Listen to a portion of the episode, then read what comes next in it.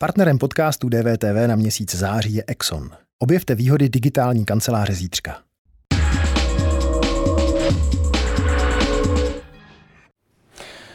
Zahnal nás koronavirus do kouta? Trpíme teď kvůli němu více depresemi a roste riziko sebevražd? Experti z Národního ústavu duševního zdraví vypracovali unikátní studii. Probíhala v květnu během nouzového stavu a na vzorku více než 3000 lidí nabízí i porovnání se stavem v roce 2017. Spoluautor studie Petr Winkler z Národního ústavu duševního zdraví. Vítejte v DVTV. Dobrý den. Dobrý den. Eh, tohle jsou některé výsledky vaší eh, studie. V porovnání s rokem 2017 až trojnásobně zvýšilo riziko sebevraždy, podobný nárůst byl také u depresí. Zajímá mě, jestli vás to překvapilo, to, co vám vyšlo. Překvapilo nás to ve smyslu ne toho směru, že tam je nárůst, ale ve smyslu toho, jak moc velký ten nárůst je.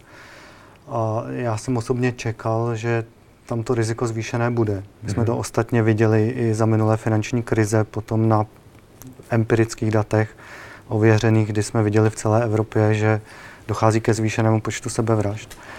Nicméně takto vysoký nárůst u depresí a u riziku sebevražednosti jsem nečekal. Eh, čemu to přičítáte? Dá se to přičíst eh, tomu, že to byla mm, koronavirová krize, to znamená vlastně krize mm, nebo stav spojený přímo jaksi s ohrožením našeho zdraví, což na rozdíl od té ekonomické je asi kvalitativně něco jiného? Nejenom, víte, ta studie byla dělaná na konci lockdownu, kdy docházelo mhm. teprve k uvolňování těch restriktivních opatření. A ta restriktivní opatření měla vliv na náš život. Mm-hmm. Měla vliv na náš zájem o koníčky, možnost setkávat se s přáteli. To znamená ty pocity a sociálního stažení nebo izolace a tak dále, možná chuť k jídlu, narušení spánku, tak k tomu tam docházelo i ve vztahu právě k těm restriktivním opatřením. A to jsou všechno symptomy duševních onemocnění, nebo mohou být brány jako symptomy duševních onemocnění. A proto tam měl vliv i ta samotná situace kolem těch restriktivních opatření. Chápu to správně, že kdyby nebyl lockdown a kdyby vůbec nebyla ta krize nebo ta epidemie koronaviru, tak by stejně vlastně mezi roky 17 až 20 jako k nějakému nárůstu došlo. Kdyby nebyl lockdown, je těžká otázka. Tam samozřejmě by asi docházelo k tomu, že ta epidemiologická situace se bude vyvíjet jinak. A mhm. my, co se týče epidemiologické situace s koronavirem, tak v to období duben, květen, červen hmm. a jaro, léto, tak jsme na tom byli velmi dobře. To znamená, kdyby nebyl lockdown, možná bychom na tom tak dobře nebyli a možná by to na tu hmm. populaci, na její psychiku dopadlo také špatně. Hmm. Eh, šéf Národního ústavu duševního zdraví Cyril Hešel před pár dny eh, na serveru Echo24 řekl, vnímám to tak, že se znovu vrací strašení ve veřejném prostoru, s tím zároveň přirozeně narůstají obavy lidí, určitá míra úzkosti a změny chování, které to vyvolává. Hmm, to znamená, že se vlastně něco, co vy jste zaznamenali na jaře, může teď vracet? Tak eh, já jsem přesvědčen o tom, že ta hladina výskytu duševních onemocnění v populaci kolísá s tím, jaký je stav ve společnosti. To, že se teď zhoršuje epidemiologická situace a to, že se o tom mluví v médiích v podstatě non-stop, tak samozřejmě může přispívat k těm obavám lidí. Ale mohou k tomu přispívat i další věci. Spousta lidí nyní teprve pociťuje ty ekonomické dopady. Uh-huh. A mnoha lidem vypadl příjem v celých rodinách a tak dále, což jsou další faktory, které můžou přispívat k tomu výskytu duševních onemocnění, k depresím, úzkostem a tak podobně. A mm, když bychom všechny ty vlastně vnější vlivy, které teď minimálně několik posledních měsíců na celou společnost působí, tak kdybychom je se pokusili dát stranou, tak obecně ve společnosti tyhle jako nemoci eh, psychického rázu spíš narůstají?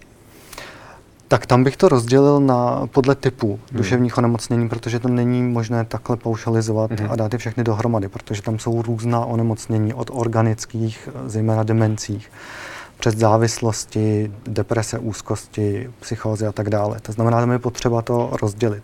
Co se týče těch závažných duševních onemocnění, kam zahrnujeme právě třeba psychózy, schizofrenie a tak dále, tak tam máme za to, že ten výskyt v populaci napříč kulturami a napříč časem je víceméně stejný a moc nekolísá.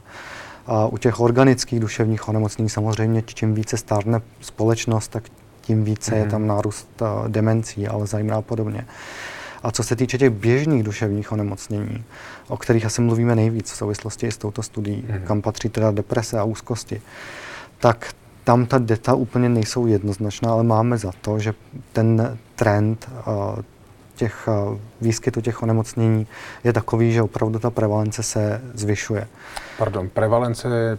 Výskyt v populaci. Výskyt. Mm-hmm. Mm-hmm.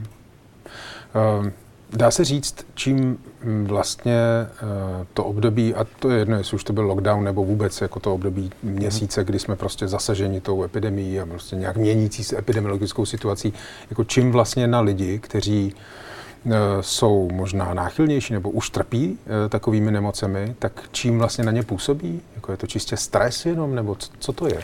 Tak není to stres, je to nová neznámá situace, ve které se lidi nějakým způsobem musí zorientovat a přichází tam mnoho nejistot, jak zdravotních, to, znamená obava o své zdraví, mm-hmm tak ekonomických. Obava o to, jak to dopadne na ekonomiku, celá ta situace. To jsou mimo jiné věci, které z té studii vyšly, že způsobují zvýšené riziko duševního onemocnění, respektive ne, že způsobují, ale jsou asociovány. To znamená, ti lidé, kteří se víc bojí o své zdraví, víc bojí o ekonomické důsledky, tak mají větší pravděpodobnost, že u nich naskorujeme nějaké duševní, duševní onemocnění. Jak se s tím dá vlastně pracovat? Já teď se vlastně ptám na opatření mm, asi vlády a vůbec jako jednotlivých úřadů, jako veřejné, veřejné zprávy. Jestli vůbec eh, v nějakém jako relativně krátkém horizontu, což asi bez zesporu několik měsíců je, tak jestli se dá s tímhle nějakým způsobem pracovat? Samozřejmě, že ano. A taky myslím, že stát zareagoval v celku pružně.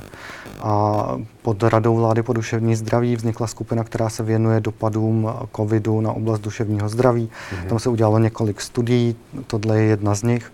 Udělala se studie na to, jak vypadají telefonáty a kontakty o pomoc na krizové linky, jak to dopadá tam. Udělala se studie, jak to dopadlo na instituce, kde jsou lidé institucionalizovaní. To jsou všechny instituce, které patří pod Ministerstvo školství, mládeže, tělovýchovy, diagnostické ústavy, výchovné ústavy a tak dále.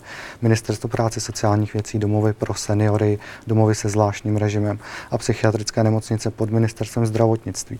To znamená, ta situace se zmapovala nějakým způsobem a také se na ní zareagoval. A pojišťovny velmi rychle přišly s novými kódy, kdy umožnili psychiatrům, klinickým psychologům, aby poskytovali pomoc online a byli za to, byli za to placení. To znamená, ta opatření přišla v celku rychle a samozřejmě je potřeba nastavit také do budoucna. Některé ty opatření můžeme zavést instantně de facto a některé vyžadují třeba legislativní změny. Jenom pardon, k těm instantním nebo s legislativními změnami se můžeme ještě dostat, ale vlastně eh, vy popisujete tu reakci státu jako relativně jaksi dobrou nebo v pořádku, včasnou. Na druhou stranu vlastně výsledky vaší studie říkají, že ten propad prostě oproti době před eh, třemi lety je radikální. Takže nevím, byla jako dostatečná ta reakce? Co se týče dopadů na duševní zdraví, tak já bych řekl, že ano. A samozřejmě to není jenom o reakci státu. Prostě to, že ta situace epidemiologicky vypadá tak, jak vypadá, to, že přichází tato nová situace, to, že se dělají různá opatření, která ohrožují lidi, dejme tomu i ekonomicky, hmm. a vedou k nějaké sociální izolaci. A to je prostě jako jev, který asi na ty lidi dopadne bez ohledu na, jak dobře na to zaroguje stát ve smyslu psychologické pomoci. Hmm. Ta přichází později. Eh, kdo z vaší zkušenosti eh, z přípravy té studie, tak jako, jaká skupina ve společnosti je nejohroženější? Když dojde na takovouhle krizi, na krizi takového typu, tak kde je nejohroženější, co se psychického stavu týče? To nejde asi úplně uh, definovat nějakým způsobem sociodemograficky. Mm-hmm. A na základě věku, pohlaví, uh, socioekonomického statutu a tak dále. A Můžeme se domnívat, že ti lidé, na které to dopadlo ekonomicky nejhůře, kteří třeba podnikají v nějakém sektoru, a mohou to být umělci nebo mohou to být lidé, pardon, kteří... To, to říkáte proto, protože jste vlastně přímo tuhle otázku neskoumali v té studii, anebo prostě ta data, jakoby nic takového se z nich nedá vyčíst? No ne, a ten můj point je takový, že to rozložení duševních onemocnění v populaci nezávisí úplně přímo na vašem povolání, inteligenčním kvocientu a tak dále. Mm. Prostě máte v, po, v populaci lidi, které můžete vidět, co se týče duševního zdraví na nějaké škále, řekněme od jedné do deseti nebo od zelené do červené, kdy zelená je úplné zdraví, červená je a, nemoc, která je hodně závažná. A prostě ta většina lidí se vyskytuje na tom kontinu někde uprostřed. A když přijde takto silný sociálně, ekonomicky, zdravotní podnět, mm-hmm. a, tak to znamená, že ti lidé, kteří jsou někde pod diagnostickou hranicí těch duševních onemocnění, tak se prostě mohou posunout za ní, což je podle hmm. mě to, co se stalo. Zajímalo by mě, co vy jako expert vlastně, tak řekl jste mi, že vás to překvapilo, jak, jak vysoký nárůst byl minimálně v těch um, sledovaných oblastech. Ale um, jaké z toho bude rezime? Jako, co vlastně je možné z takových uh, zjištění, uh, jak, jak je možné s tím dál pracovat? Tak je možné připravovat ten systém na to, že na lidi opravdu tato situace dopadá a nějaký hmm. cítí na sobě a podepisuje se negativně na jejich duševním zdraví. A teď ta reakce musí být jak v systému služeb, to znamená dostupnost krizové péče, krizových lůžek a tak dále. To je něco, co se děje, co v reakci na tuto situaci mm. se připravuje, aby byla prostě dostatečně velká síť krizových lůžek, které jsou schopny zareagovat. Ale pak je tam ta velká část populace, která, jak jsem řekl, se nachází někde pod těmi hranicemi diagnostických kritérií. A s tou je třeba pracovat preventivně a podpůrně. A já si myslím, že bychom měli dbát na to, aby programy péče o sebe sama, o vlastní duševní zdraví a tak dále byly součástí jak školní výuky, tak uh, programů na pracovišti.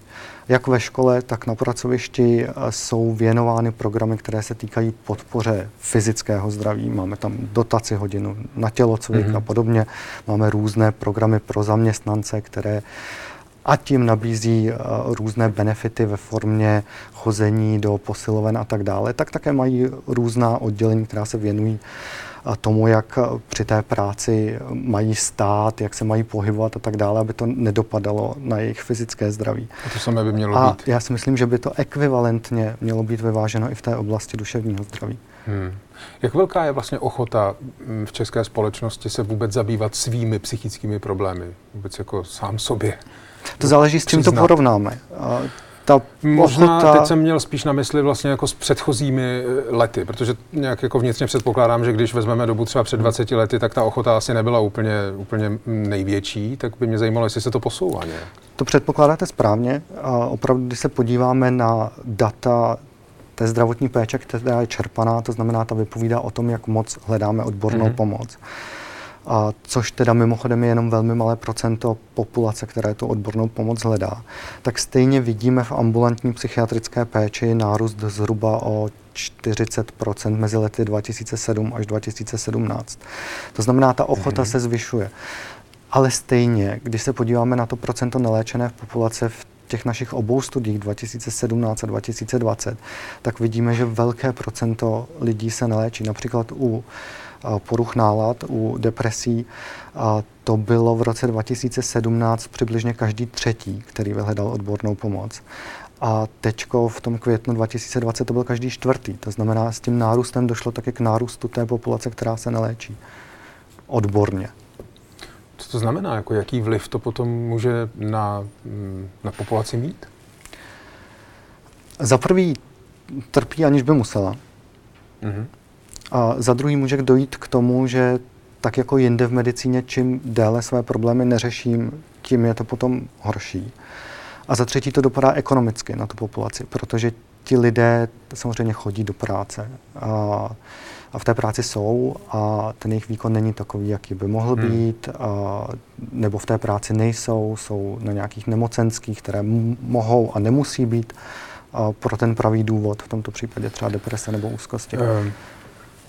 Mm, je možné, že nevím, do jaké míry je to kliše, že s přicházejícím podzimem a nastávající zimou a protahováním noci a zkracováním dne a tak dále přicházejí spíš více depresivní stavy prostě a tak dále, že ty vnější vlivy jako jsou komplikovanější, tak dá se očekávat, že se to i s tou epidemiologickou situací bude horšit?